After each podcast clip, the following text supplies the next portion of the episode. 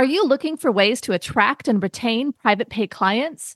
Thrizer is a payment platform for therapists built to help clients automatically tap into their out of network benefits and save on therapy up front. Check out our special link, join.thrizer.com forward slash modern therapist, and use the code modern therapists to activate $2,500 in free payments with Thrizer. Therapy Notes, the number one trusted EHR among mental health professionals, just keeps getting better and better. With legendary customer support 24 hours a day, seven days a week, they're giving you all the tools you need to succeed, whether you're a solo clinician or a group practice. Try them free for two months using promo code MODERN today. You're listening to the Modern Therapist Survival Guide, where therapists live, breathe, and practice as human beings. To support you as a whole person and a therapist, here are your hosts, Curt Widhalm and Katie Vernoy.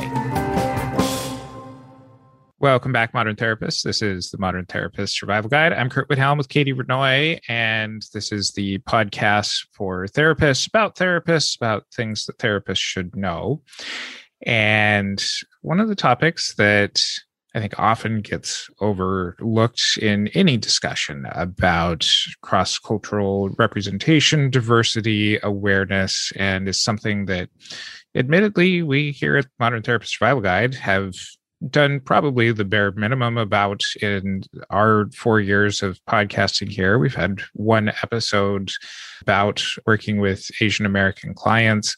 And today we're joined by Linda Yoon, licensed clinical social worker and founder and all sorts of cool things over at the Yellow Chair Collective, talking to us today about things going on with the Asian American community and things that therapists should know when working with Asian American clients especially with huge spikes in anti Asian hate crimes and anti-asian microaggressions and everything in between especially here over the last couple of years with the coronavirus pandemic going on so thank you very much for spending some time with us today and helping us and our audience better serve the world Hi, thank you. Thank you, Curt and Katie, for inviting me to speak on this topic.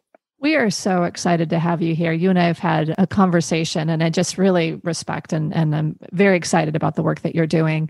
The first question that we ask all of our guests is Who are you and what are you putting out into the world? As Curt introduced, uh, my name is Linda Yoon. I'm a licensed clinical social worker in California.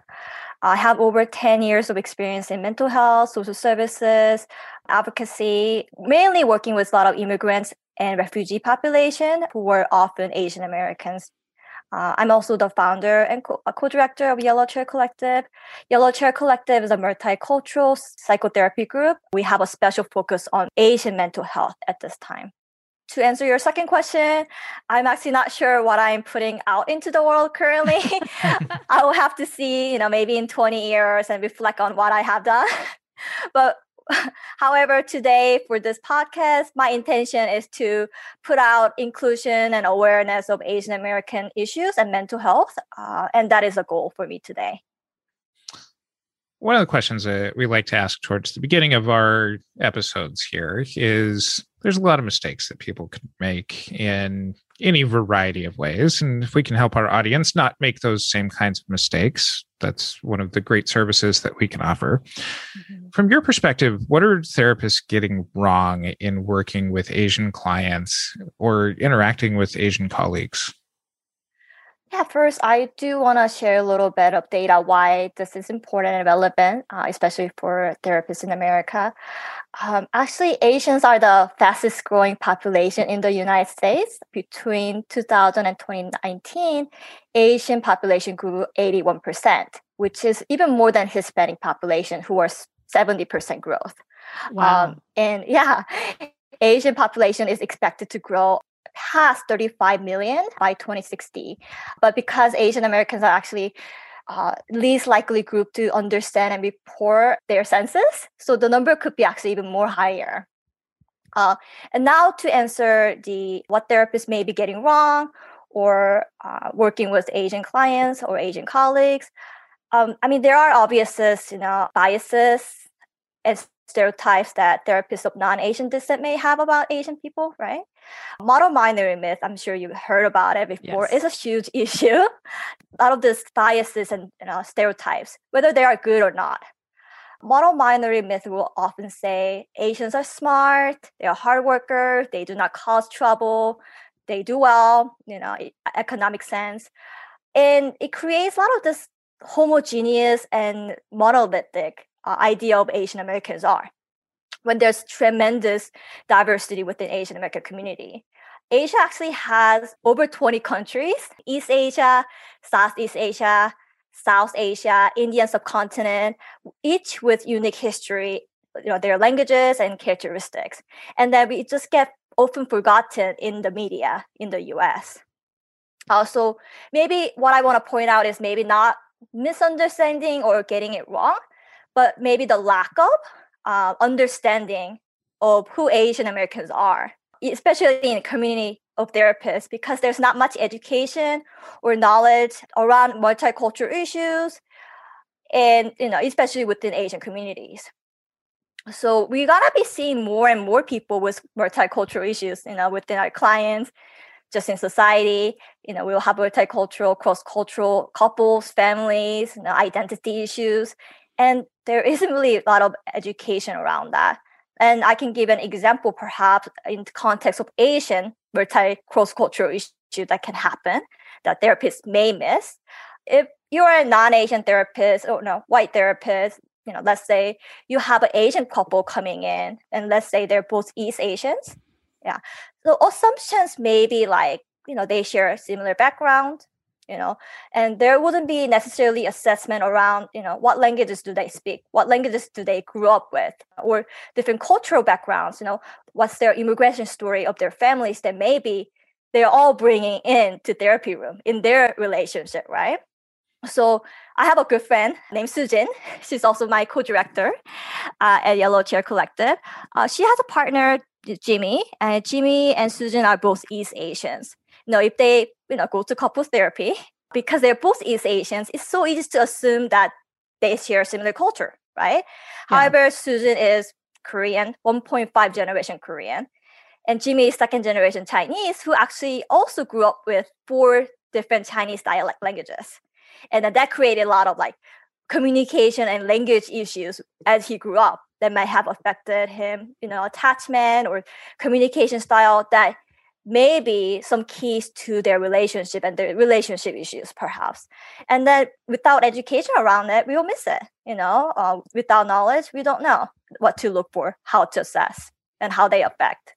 So what i'm hearing is that there is such a huge diversity within this monolithic term asian american especially. And i read recently that it, that even the term asian american was about trying to bring together political power and maybe that it isn't quite a term that that's helpful anymore because it does create such a monolithic perspective. And I'll, I'll, I'll link to the the article in the show notes but it's something where i'm hearing that there's a lot more questions maybe that should be asked when you're working with clients that fall under this huge umbrella so that you can actually get to some of these things. What are some of the questions that you would recommend when you're when you're sitting with potentially any client of any culture, but but specifically that are being left out in these conversations with Asian American clients? I do want to note that historically, Asian American term was coined to bring Asian Americans together because before the term used, a lot of people actually refer to their ethnic heritage. You know, I'm Japanese American,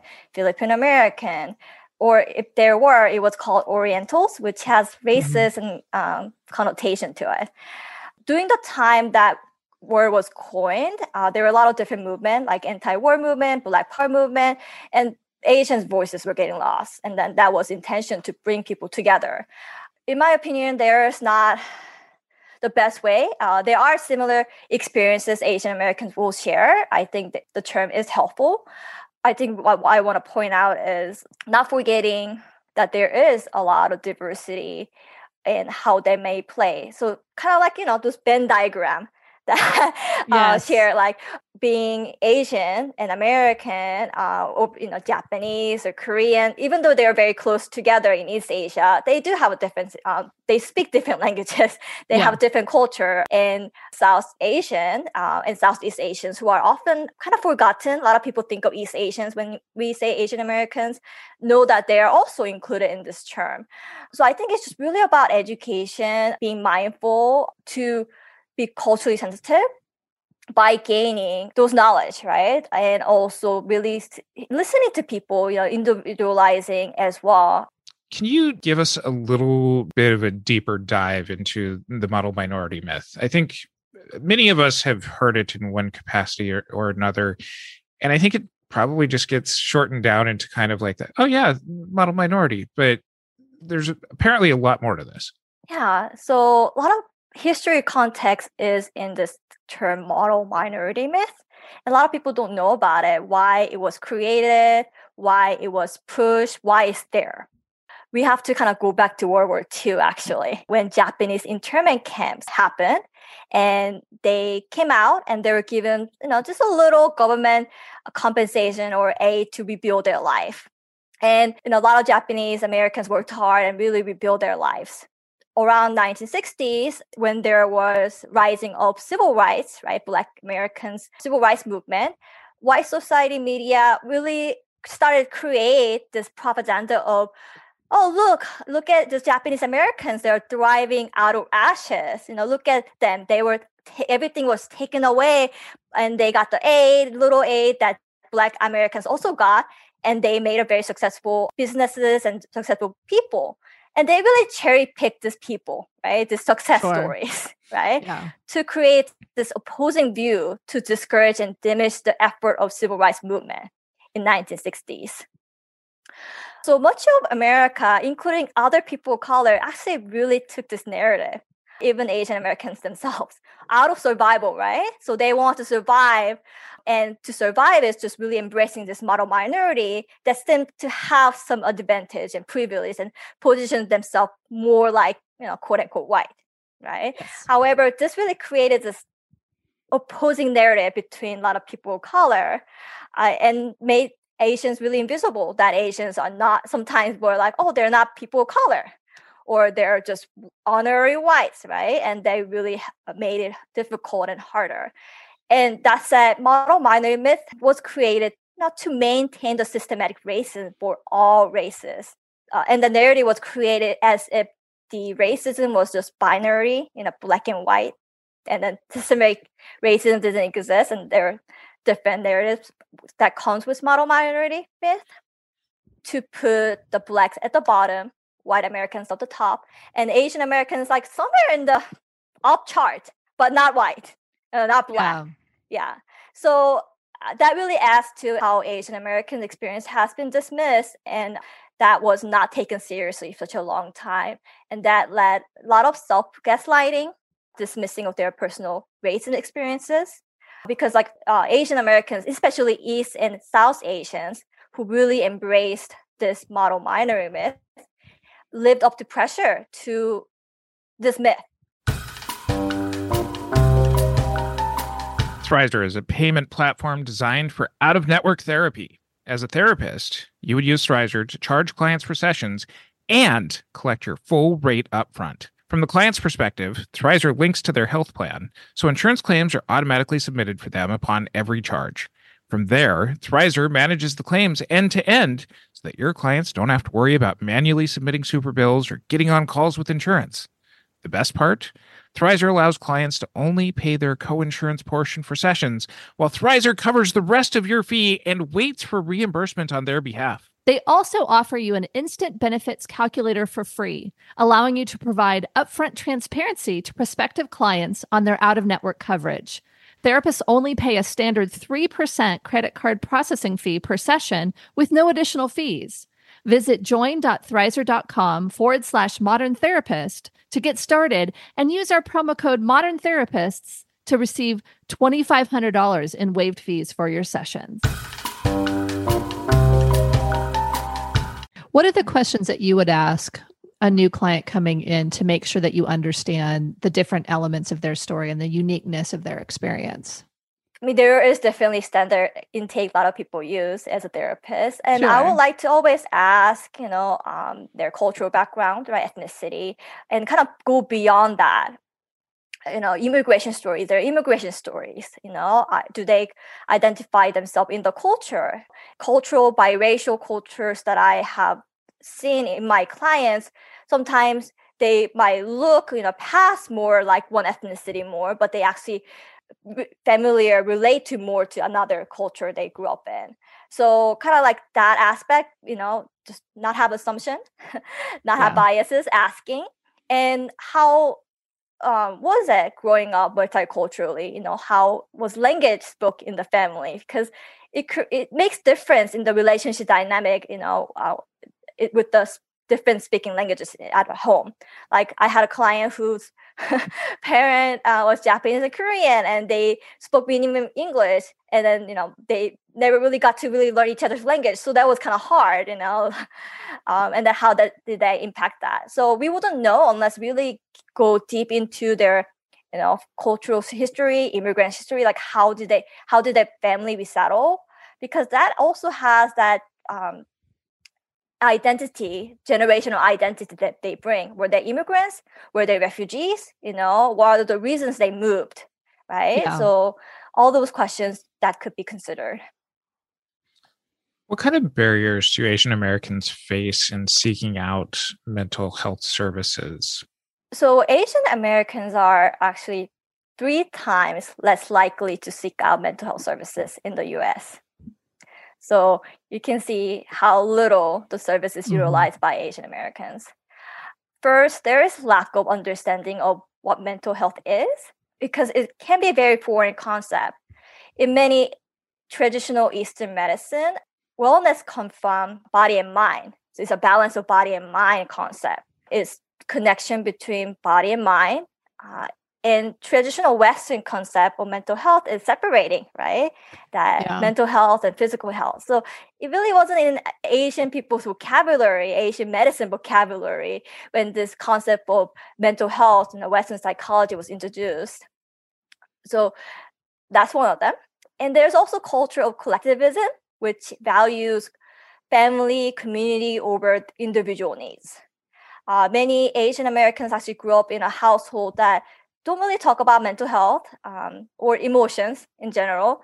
And it can, when you seek out mental health services, it can seen as kind of personal failure that not just on you, but also as a family failure. It brings shame to the family because whatever you do, whatever you represent, is not just reflection of you, but also your family and community. So a lot of uh, Asians will comment not seeking out mental health services earlier was afraid of how their family will perceive it and if that will bring shame to the family and their community. This is really true, especially for the first generation immigrants and then older generations. But I do want to note that second oh, American born uh, younger generations are more open, perhaps more westernized, you, you say, and have more understanding of mental health and they're utilizing mental health more and encouraging older generations to seek out help when it's needed. Some other external barriers that I might point out is for those who need therapy services in their native language, or they need therapists that understands the culture because the issue is very cultural. There just isn't enough uh, culturally or linguistically competent service providers and programs out there. And I mentioned earlier that Asians are least uh, likely group to understand or report to U.S. Census because it has historical context to it, like Japanese encampment, that census was used against them. So census means that you get representation, right? And you get funding. so yeah. when we don't know who's there, the funding and resources do not go there. So there is this, this lack of research done on Asian mental health and funding for the programs that Asian Americans need. So those are some barriers I will say that are uh, uh, more prominent. When we're looking at Asian Americans seeking mental health services, I just think about, you know, and Curt nodded to this earlier in the episode, just how much there could be a huge need right now, given all of the anti Asian hate crimes, the microaggressions, and just terrorism. I mean, like, it just seems like there has been big attacks on Asian Americans. And, and maybe some of it has been more of a spotlight because of of the time and the the, the kind of we're I think as a society we're trying to pay attention to this more.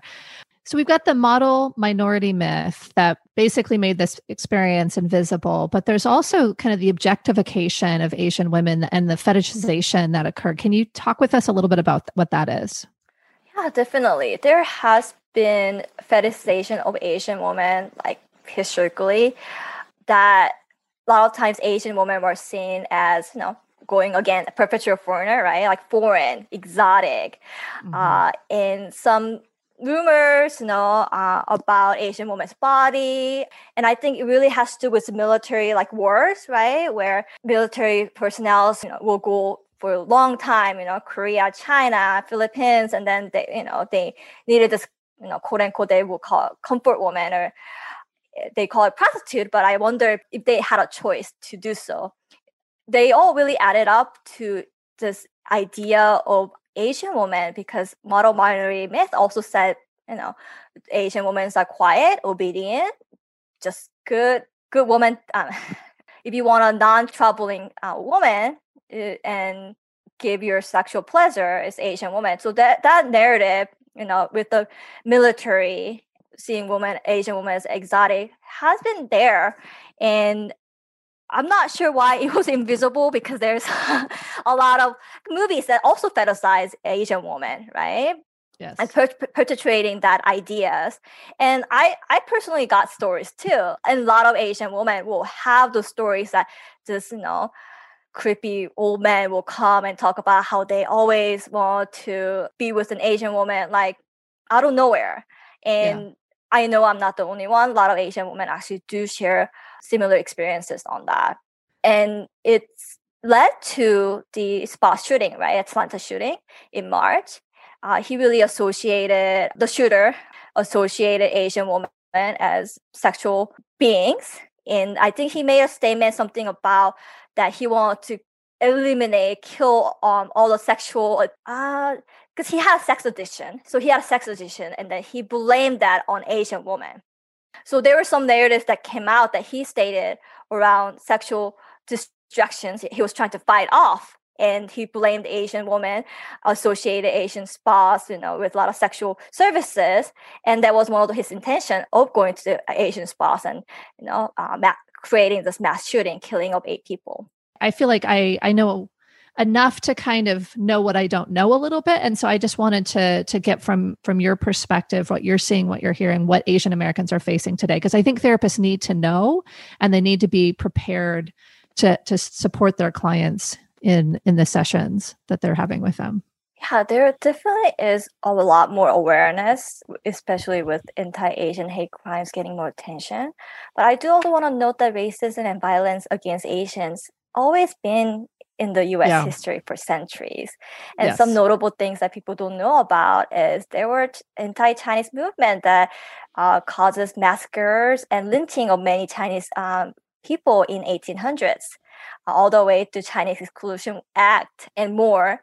You know, with the mo- rise of model minority myth narrative, I think that narrative really try to make uh, Asians' struggles really invisible uh, because like oh they're doing so well right and although there always been this discrimination and racism it wasn't really shown. Uh, and that, that really caused a lot of asians to invalidate their own experience dismissible their own experiences because nobody did. The media and white society didn't really believe in racism against asians.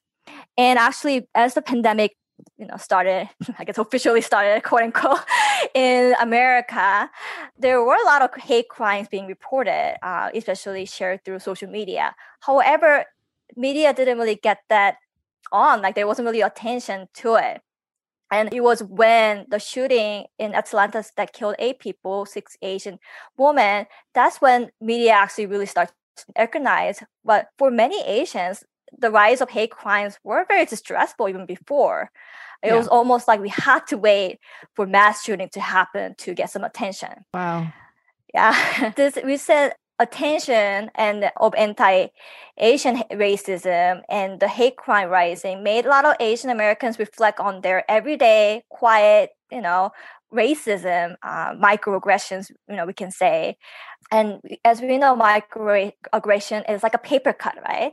It's like a Mhm. small paper cut, but you get so much, it, the wound become bigger, and it actually really hurts, and it can get infected, right? And for many, many years, microaggression against Asians were considered acceptable or even funny. Like I internalized it myself too and made it myself my identity as Asians, you know, um, some kind of joke. And then people laugh about it. I'm like, oh, okay, but inside of myself, it doesn't feel right, you know, right? So, um, I mean, I can share some common microaggressions that Asian people do get. Very most common one is like, where are you from, right? Because we're perpetual foreigners, you know, no matter how many generations you have been here, you're a third, fourth, fifth generation, you still have the Asian look, you're not from here. Right. And then, you know, not taking answer like, oh, I was born in the US as an answer. It's like, no, where are you really from? Right. Yes. Yeah. Uh, and sometimes, you know, without the person, you know, letting the other person know like they struggle with English, you just say, oh, you speak good English. It's not like usually a compliment unless the person, you know, said something about their insecurity about English or Asian look the same. Or I'm not attracted to Asian boys. That's a big one. Mhm. Uh, as if that's a preference, right? For the whole, you know, you know, putting whole race, like disregarding whole race just because of race. Uh, or assuming all Asians are good at math, um, although it seems like a good myth, it really um, overlook a lot of students who really hate math or not good at math and Yeah. not be able to get the proper help.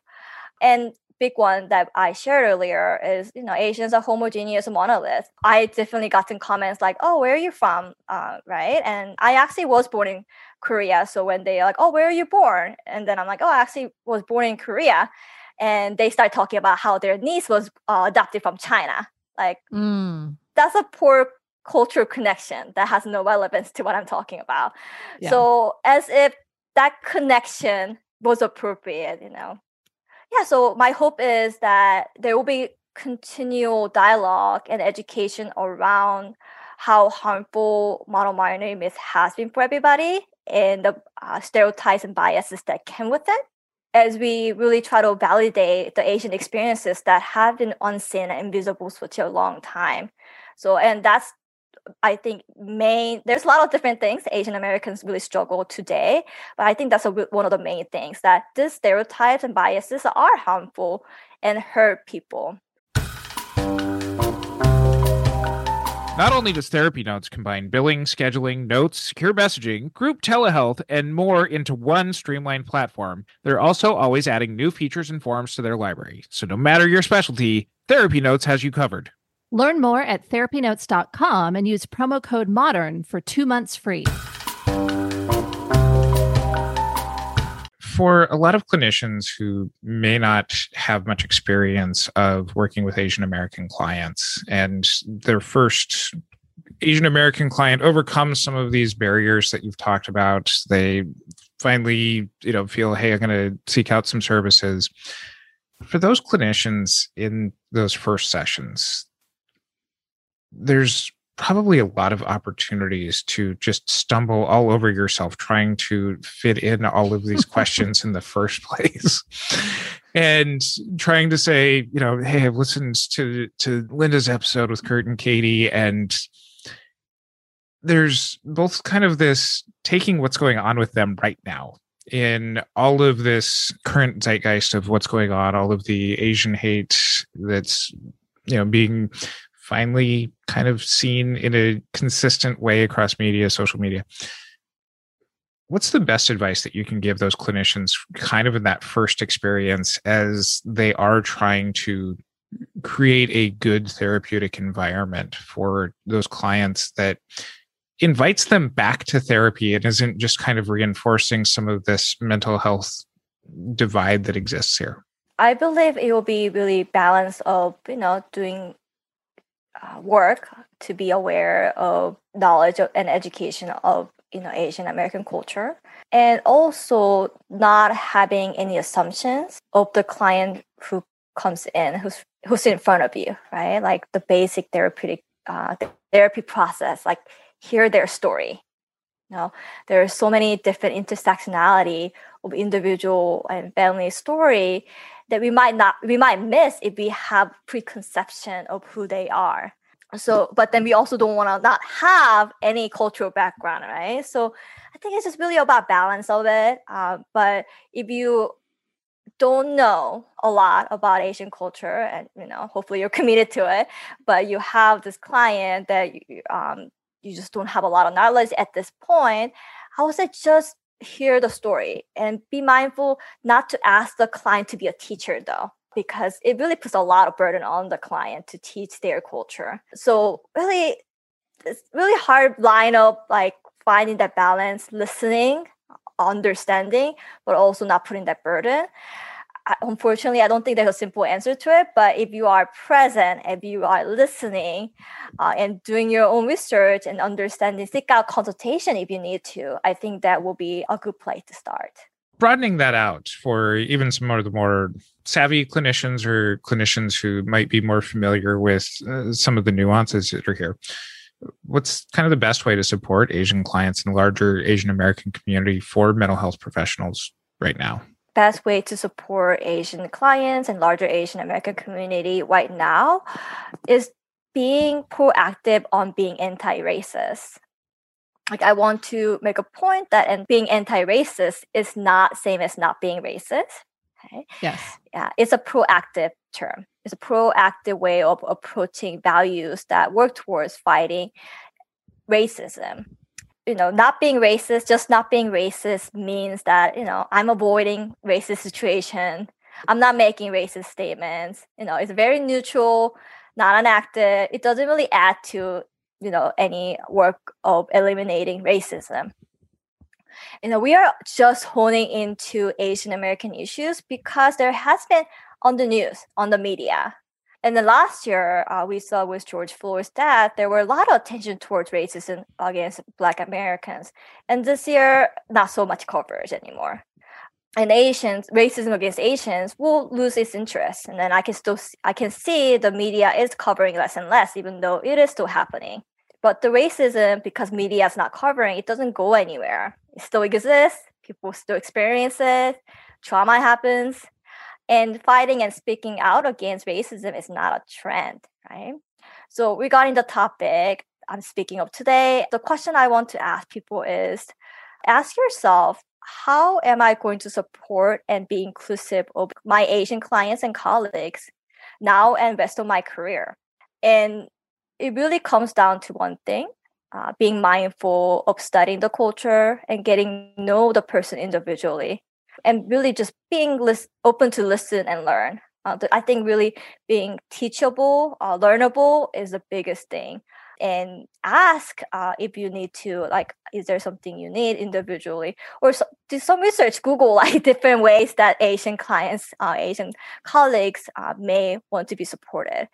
I mean, there's definitely fundraise for anti Asian hate crime prevention, right? Like, I think donations are a good way and just letting people know, hey, like, I'm thinking of you. One thing that I do want to point out is like, if you haven't spoken to this one particular Asian colleague, you know, that you have for years, you know, don't just, you know, out of blue just contact. It just feels a little impersonal, right?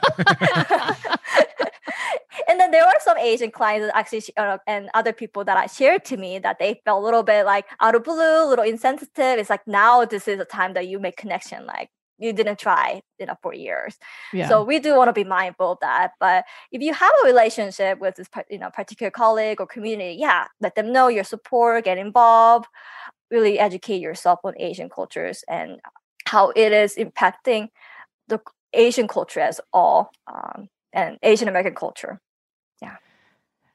I really like that advice. It, it's something where we had some similar advice with Dr. Joy Cox came on and talked about intersectionality as well as kind of how to support diversity and inclusion. And and that was one of the things she was saying is like build real relationships. you know that's really important and and i think that's that's what you're saying as well it's like reach out to the people you actually have relationships with whether it's therapy clients or colleagues or friends in that caring connected way not as a checkbox or not as like hey can i pick your brain on what's going on in the world right now because i think either of those things are very impersonal and harmful yeah definitely so to summarize kind of what I'm hearing, because I think this is this has very been very, very helpful. Thank you, Linda. I think being able to to hold the the space for each person's experience is unique. There's going to be a lot of complexity there. You don't say where are you from? I would you know even though that's one of the things that that may be important for a therapist to know but maybe what's your cultural heritage? Is there you know is there an immigration story that's relevant to you and your family? Kind of being able to get to a place where you can learn more about this individual in front of you and and understand the uniqueness of their experience and then do research and not have them teach you about all of their culture because i think that's important. I, I just I, i'm reflecting on some of the conversations i've had with asian colleagues clients friends and there is so much that i didn't know about the asian experience in the united states that i've started learning more about especially the model minority myth fetishization and, and kind of the exotic nature of for asian women. I think there's just so much that is happening just all over the place that we've been so unaware of. It's been hidden. It's been it's been invisible. And so i'm i'm so glad we've had this conversation. And i i just really encourage people to to reach out like you had suggested within their relationships to to learn more about that person's experience and to support them in whatever way we can. Yeah, definitely. Where can people find more about you? Because this has been very helpful. I'm sure there's going to be folks that want to learn more about what you're doing and, and potentially seeking out some consultation. Yeah, I mean, you can definitely find more about us at yellowchaircollective.com. As a psychotherapy group, we do provide individual, couples, family therapy for all ages. We also run Asian American teen and adult support groups where uh, Asian American teens and adults can come together and learn about how their racial intergenerational trauma and Asian American experiences has been. And we are also actively providing trainings and consultation right now to government sectors, corporations, nonprofits, communities on creating dialogue and, and learning about Asian American culture. Uh, all of our Asian Americans need to be acknowledged and acknowledged in our communities and workplaces. We have trained therapists that can lead this conversation in safe manner. And we also provide individual consultations for any clinicians uh, who are working with Asian clients and community within any capacity. Thank you. And we will include links to Yellow Chair Collective and where you can get more information, as well as our past episodes about working with the greater Asian American Pacific Islander communities. And you can find those in our show notes at mtsgpodcast.com. Be sure to follow us on our social media as well, where we'll continue to share some resources in being able to support the AAPI community and check out the Therapy Reimagined conference website where you can get all the latest updates on our little conference that we're putting on at the end of September here in the Los Angeles area and hybrid streaming to wherever you may be. So check that out at therapyreimaginedconference.com. And until next time, I'm Curt Widhalm with Katie Vernoy and Linda Yoon.